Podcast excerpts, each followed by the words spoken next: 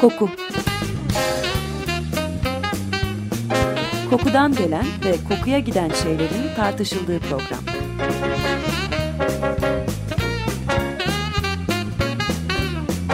Hazırlayan ve sunan Vedat Ozan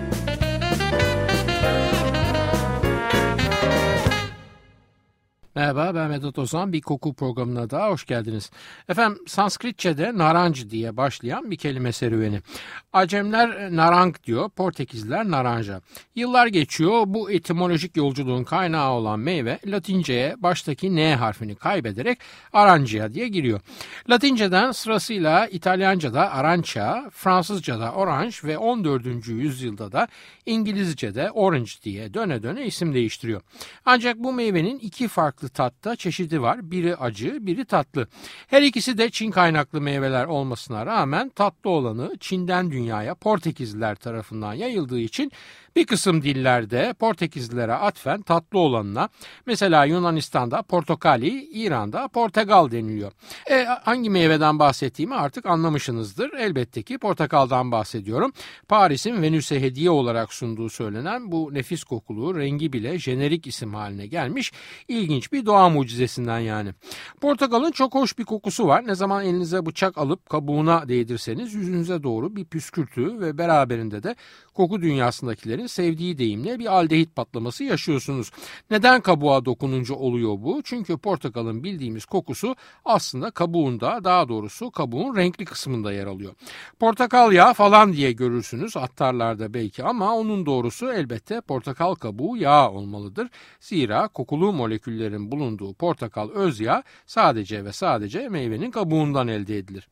Ne yapıyoruz portakalı elimize alıp bıçakla hamle ettikten sonra soyuyoruz tabii. Bize gerekli olan içindeki etli kısım yani meyve kısmı. Ama kabuğu da çok fazla işe yarıyor. Hem koku orada olduğu için yağ çıkarılabiliyor hem kurutulup hayvan yemi yapılabiliyor. Ayrıca kabuktaki renkli kısım esas kokuyu barındıran kısım olduğundan oranın hafifçe rendelenmesiyle mutfakta hazırlanan pek çok yiyeceğe muhteşem aromalar katılabiliyor. Daha ağzımızda geçen ay yediğimiz aşurelerin tadı henüz kaybolmamışken aşurenin içine konulan portakal kabukçuklarının kayısı veya üzümden çok daha kuvvetli bir aromatik katkı yaptığını elbette hatırlıyoruzdur. Ama portakalın tek hikmeti içindeki meyvede veya kabuğun dış yüzeyindeki renkli kısımda değil.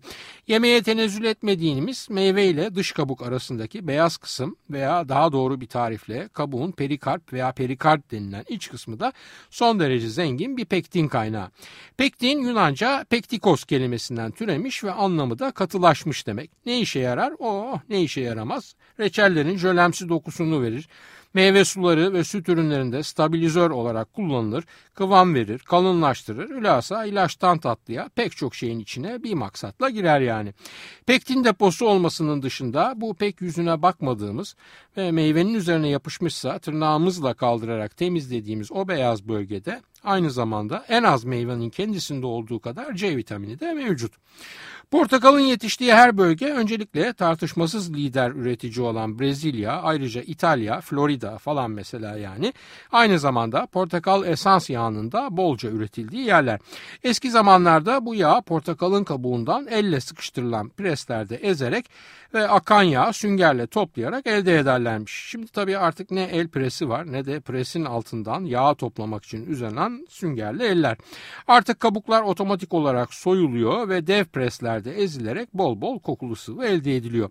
Bu sıvının içinde su da var haliyle ve dolayısıyla dekante edilerek su kenara ayrılıyor ve kalan yağ da bin türlü işe yaramak üzere ambalajlanıp pazara sunuluyor. Çıkan kokulu yağın moleküler yapısı oldukça ilginç. Neden? Çünkü portakalın koku profilinin %90'ından fazlasını tek başına limonen D isimli molekül oluşturuyor. Nedir limonen? Limonen terpen sınıfında sınıflandırılan sıvı bir hidrokarbon. Kokusunun yanında başka özellikleri de var elbette. Çok güçlü yağ çözme ve temizleme özelliği var öncelikle. Bu yüzden gün geçtikçe artan bir şekilde temizlik ürünlerinde yer alıyor. Ayrıca kirli bir tahtaya mesela mobilyaya sürdüğünüzde zedelemeden tahtanın kirini çıkarabiliyorsunuz. Üstelik parlaklık veriyor mobilyanıza. Bu nedenle de bu iş için kullanılan terebentinin çok daha hoş kokulu bir alternatifi oluveriyor. Gerçi sayıları epey azaldı ama pul koleksiyoncuları yani filatelistler de içinde limonen olan ortam kokulandırma spreylerini pulları zarftan nazikçe zedelemeden ayırmak için kullanıyorlar. Portakal yağının doğal kompozisyonu içinde bu limonenden gayri pek çok başka molekül etil butirat, pinen, linalol, valensin, etil asetat, oktanal ve dekanal da var. Oktanal ve dekanal sonları al eki ile bitiyor farkındasınız ve aldehit ailesinden koku molekülleri. Bu iki molekül parfüm dünyasında aynı zamanda Yunanca 8 anlamına gelen oktadan mülhem C8 ve gene Yunanca 10 anlamına gelen dekadan mülhem C10 aldehitleri diye de isimlendiriliyorlar. Chanel 5'i meşhur eden aldehit kullanımı içinde bu bahsettiklerimden C10 yani dekanal aldehit var. Yalnız portakal kabuğu yağının kokusu güzel deyince aklınız hemen parfümlere veya işlevsel ürünler endüstrisinin kokulandırılmasına mesela bulaşık deterjanı kokularına veya diğer yağ çözücülere falan gitmesin. Bu kokuyla arası iyi olmayan canlılar da var ve bir kısım sinek, karınca ve haşere mesela portakal yağı kokusunun yanına bile yaklaşmıyorlar. Hatta haşereyi geçtim kedilerin de hoşlanmadığı bir koku portakal yağının kokusu. Bu hoşlanmama haliyle beraber doğayla barışık bir malzeme olması portakal yağının kullanım alanları içine haşere ve sinek sinek ilaçlamasında hemen dahil ediveriyor tabii. Bu arada unutmadan söyleyeyim portakal yağının insan cildiyle teması hafif düzeyde de olsa tahrişe yol açabiliyor ve bu nedenle uzun süre bu yağla haşir neşir olanlar eldiven falan giymek zorunda kalıyorlar.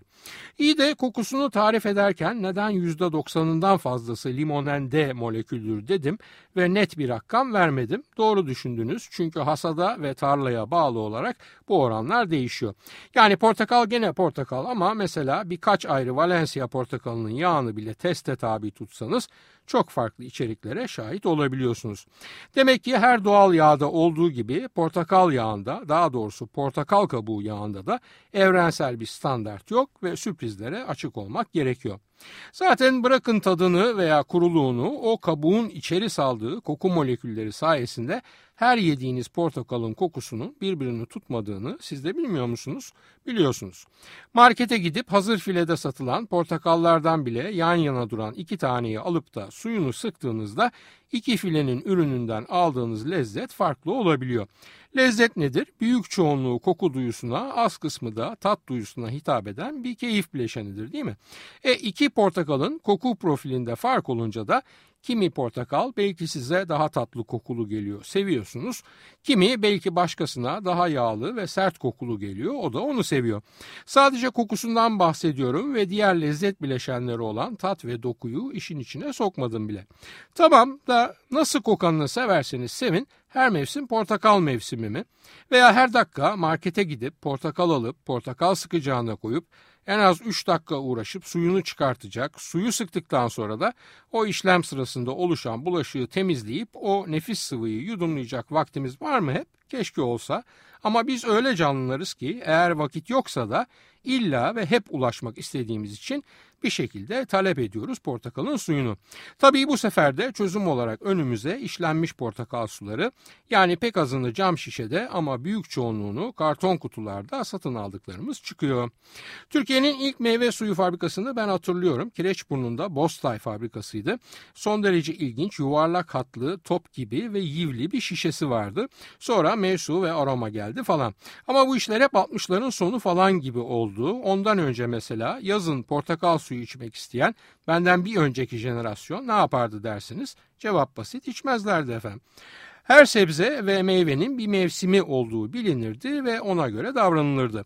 Her an her şeye sahip olma isteği daha henüz o zamanlar neredeyse genetik kodlarımızın içine kazanacak kadar belletilmemişti onlara çünkü. Mevsiminden az önce satışa çıkabilen pek az miktardaki sebze ve meyve için şimdi anlamının içi boşalmış olan turfanda diye bir kelime vardı o zamanlar ama o turfanda meyve ve sebzelerde zaten yanına yanaşılamayacak kadar pahalı olurlardı. Neyse gericilik yapmayalım ve konumuza dönelim.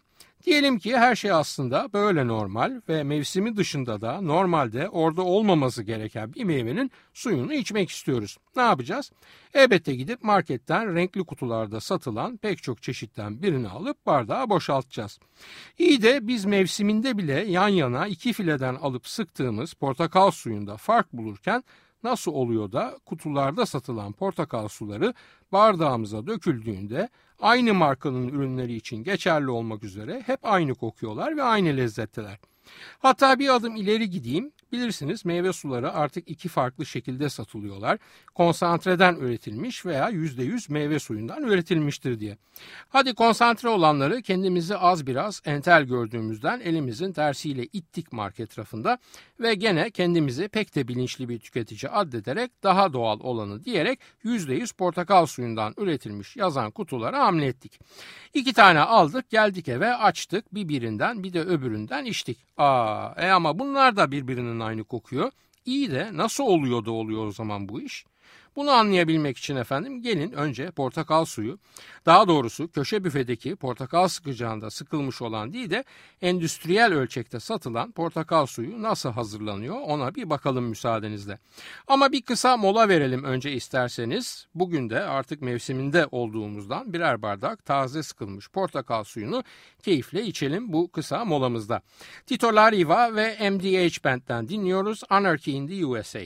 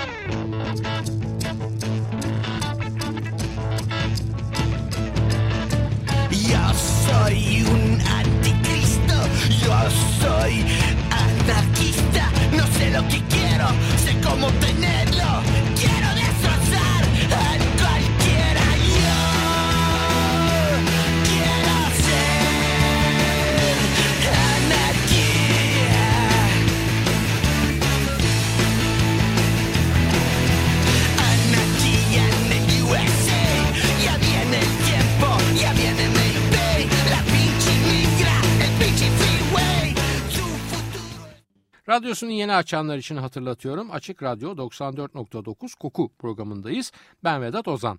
Tito Lariva ve MDH Band'den dinledik Anarchy in the USA. Evet ne yaptık ilk bölümde? Portakal olmayan bir mevsimde canımız portakal suyu çekti ve düştük market yollarına.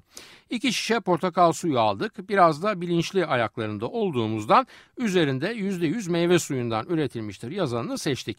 Hatta kontrol etmek için iki kutu alıp ikisinden de birer yudum içtik ve hayretle gördük ki manav tezgahından aldığımızda bile biriyle diğerinin lezzeti tutmayan portakal kutunun içine girince nedense aynı lezzette birleşiyor ve mesela A markasını alıyorsak o markanın tüm kutuları aynı tat ve lezzette. İyi de bunun içinde portakaldan başka doğal olmayan bir şey yok. Üstelik konsantre haline getirilip sonradan işlem görmemişini yani %100 meyve suyundan üretilmişini seçmiştik. Nedir bu işin sırrı? Öncelikle bu işleri başlatan Tropicana isimli bir Amerikan içecek şirketi. Amerika bu konuda çok hassas çünkü Amerikalılar için kahvaltıda portakal suyu içmek bizim çay içmemizle eş anlamda ve o olmadan güne pek başlamıyorlar. Kahve bile içseler mutlaka yanına bir portakal suyu eşlik ediyor. Bu da haliyle Amerikan tüketicisini en büyük portakal suyu pazarı haline getiriyor ve üretici şirketlerde ne yaparım da bu pazardan daha büyük bir dilim alabilirim diye düşünmeye başlıyorlar. İşte daha çok veya neredeyse tamamen kolalı meşrubatlarıyla tanıdığımız bu şirkete ait bir meyve suyu markası da 80'li yıllarda konsantreden üretilmemiştir ibaresini portakal sularının üzerine basarak ürünü farklı bir pazar diliminde konumlandırıyor. Yani konsantreden üretilmiş ve ucuz olan portakal sularının karşısına %100 meyve suyundan sıkılmış ve konsantre edilmemiş pastörize portakal suyuyla çıkarak biraz daha pahalı bir ürün satmaya başlıyor. Bu ürün biz tüketiciler üzerinde de bir algı karmaşası yaratıyor. Zira biz bu tip %100 meyve suyundan üretilmiş ürünlerin konsantreden üretilenlere oranla daha taze ürünler olduğunu düşünmeye başlıyoruz. Oysa alakası yok ve %100 meyve suyundan üretilmiş bir üründe ambalajlanıp bize sunulmadan önce pekala fabrika deposunda bir yıl bekletilmiş olabilir.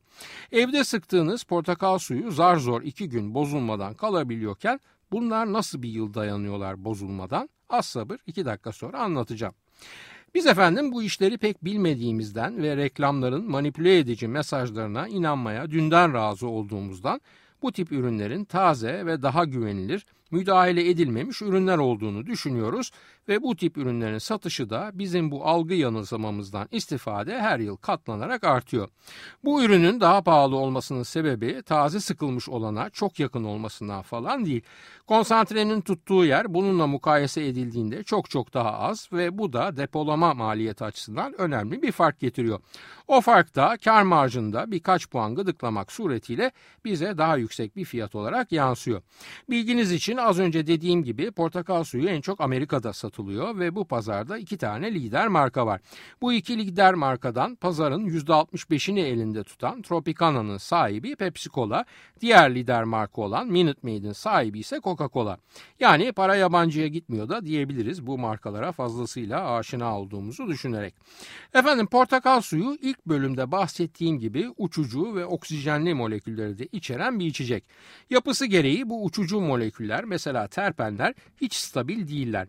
Hava veya ışıkla bir araya gelince hemen suratları asılıyor ve şekil değiştiriyorlar. Biz bu moleküllerin suratını görüp kaşlarının çatıldığını idrak edemiyoruz belki ama onlar dış etkileri olan bu tepkilerini hemen lezzeti bozarak belli ediyorlar. Yani taze sıkılmış portakal suyu az beklediğinde tat ve kokusunda olumsuz yönde bir değişim oluyor. Oysa portakal suyu fabrikaları portakalın bol olmadığı veya fiyatının yüksek olduğu dönemlerde de aynı kalite ve fiyatta portakal suyunu satışa sunmak zorundalar. Bunun için de portakal bol ve ucuzken tonlarca satın alıp suyunu sıkıp onu depolamak mecburiyetindeler. İyi de o depolanmış portakal suyunun belki bir sene satılmadan beklemesi gerekecek tankların içinde. Bu uzun süre boyunca okside olmasının yani bozulmasının önüne nasıl geçecekler? Parfümlerin okside olmasını geciktirmek için yaptığımız gibi bir kısım antioksidan malzeme koyalım suyun içine deseniz o da olmuyor. Çünkü antioksidanlar tat duyusunu olumsuz etkiliyorlar ve portakal suyumuzu acılaştırıyorlar. Peki nasıl yapacağız da tonlarca taze sıkılmış portakal suyunu aylarca bozulmadan tanklar içinde beklemesini sağlayabileceğiz? Yapacağımız şey aslında gayet basit. Bizim anladığımız anlamda depolamanın bir adım ötesine geçeceğiz ve aseptik depolama denilen bir yöntemi uygulayacağız. Ne demek aseptik depolama? Aseptik depolama basit anlamıyla bir sterilizasyon işlemi. Portakal suyunun okside olarak bozulmasının sebebi içindeki oksijen olduğundan bu depolama yönteminde portakal suyu içindeki bütün oksijen dışarı alınıp kalanı depolanıyor. Deaerasyon denilen bu işlem sayesinde ek koruyucu koymaya gerek kalmadan makul ısı derecelerindeki dev tanklarda portakal suları bozulmadan bir yıla kadar bekletilebiliyorlar. Neden? E dedik ya bozulabilir maddeler artık o portakal suyun içinde yer almıyorlar çünkü. Ancak burada da başka ve çok önemli bir sorun çıkıyor karşımıza. Portakala kokusunu veren ve çabuk uçan yani yüksek volatiliteye sahip aroma molekülleri de bu oksijen alımı sırasında portakal suyumuzun dışına çıkarılmış oluyorlar.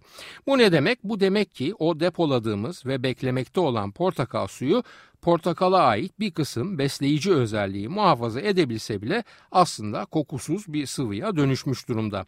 Lezzeti oluşturan en önemli faktörün koku olduğunu düşünürsek o aşamada depolarda havasız ortamda şişelenmeyi bekleyen tonlarca portakal suyu lezzetsiz birer sıvı yığını haline dönüşmüş durumdalar. Burada da mecburen devreye bizim Dior veya Versace veya Calvin Klein için parfümler üreten koku şirketleri devreye giriyorlar. Neden? Çünkü kokusu dolayısıyla lezzeti kalmamış portakal suyunu paketlemeden önce kokulandırmak lazım ki satılabilsin. Bunun için işte o koku şirketleri her markaya özel lezzet paketleri üretiyorlar.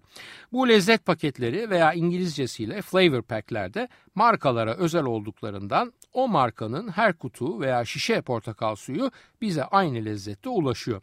Bu lezzet paketleri etiketlerin üzerine de yazılmak zorunda değil. Çünkü yabancı bir yerden değil teknik olarak aynı portakalın kabuğundan üretilmiş esanslardan elde ediliyorlar. Başka bir şey girmiyor yani şişenin içine. Hatta belki de aynı fabrikadaki portakalların suyu sıkılırken ıskartaya çıkan kabuklardan elde edilen esans yağından üretiliyorlar. Ama acaba doğal olmak bu kadar net bir kavram mı?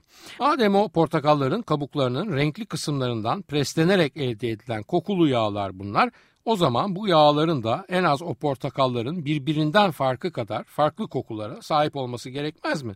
Gerekir elbette.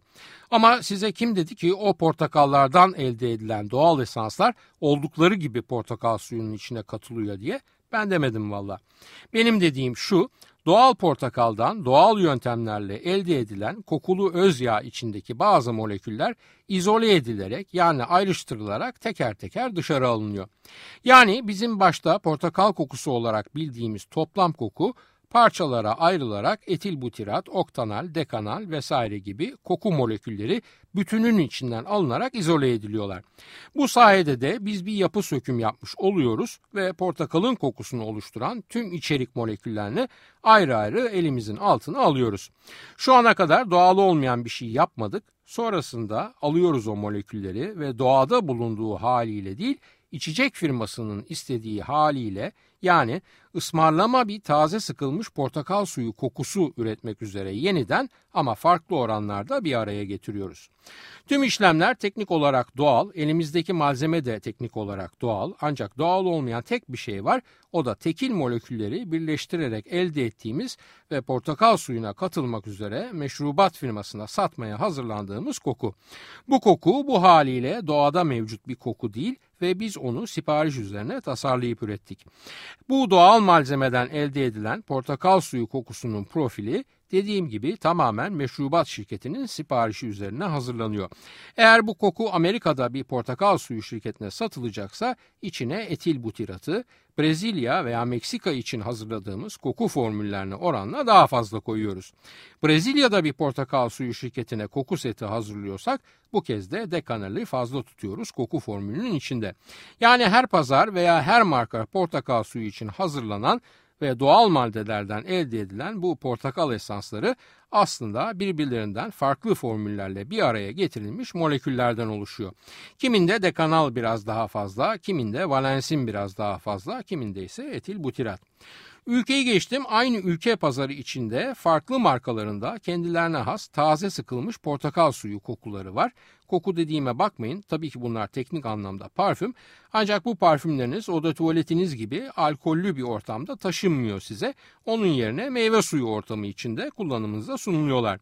Bu parfümleme sayesinde A markasına ait tüm portakal suları aynı lezzete sahip oluyorlar. Siz de satın alma tercihinizi yaparken ben A marka portakal suyunu çok daha fazla seviyorum dediğinizde aslında o markanın koku profilini tasarlayan parfümörü onore etmiş oluyorsunuz. Peki konsantreden üretilmiş portakal sularında durum nasıl? Onu da çok kısa özetleyeyim. Konsantre üretiminde sıkılmış portakal suları pastörize edilip filtreleniyorlar ve daha sonra vakum ve ısı altında buharlaşmaya tabi tutuluyorlar. Bu vakumlama işlemi ile içerikteki suyun çoğu buharlaşmış oluyor ve geriye %65 oranında şeker içeren lök gibi yoğun bir konsantre kalıyor. Bu konsantre de eksi 12 derece soğuklukta muhafaza ediliyor ama aynı diğer yöntemde olduğu gibi bunda da portakala has kokuyu veren moleküller vakumlama sırasında kaybolup gitmiş vaziyetteler. Daha sonra yani satışa sunulacağı zaman bu konsantreye su katılarak şeker oranı ve kıvamı istenilen dereceye getiriliyor ve elbette tahmin edebileceğiniz gibi vakumlama sırasında kaybolan kokunun yerine de koku şirketleri tarafından hazırlanmış koku setleri son aşamada içine ilave ediliyor. Sonuçta net bir gerçeği fark etmekten uzak duruyoruz. Manavdaki portakalın lezzet farkını kabulleniyoruz da konsantreden veya %100 portakal suyundan üretilmiş endüstriyel portakal sularının lezzetlerinin hep birbirinin aynı olması dikkatimizi hiç mi hiç çekmiyor. Neden? E müsaadenizle onu da algılarımızla oynayanlara sormak lazım. Haftaya bir başka kokuda buluşmak üzere hoşçakalın diyorum efendim. Soru, öneri, eleştirileriniz için e-posta adresimiz kokuprogrami.yahoo.com Yayınlarımızda adı geçen konulara ilişkin görselleri az sonra facebook.com Taksim Vedat Ozan Koku adresinde de görebilir. Soru ve yorumlarınızı oraya da yazabilirsiniz. Ben Vedat Ozan, radyonuz kokusuz kalmasın sevgilerimle.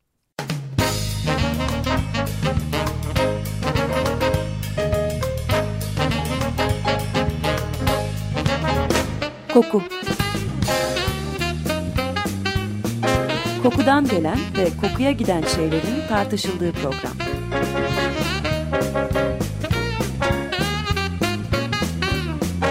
Hazırlayan ve sunan Vedat Ozan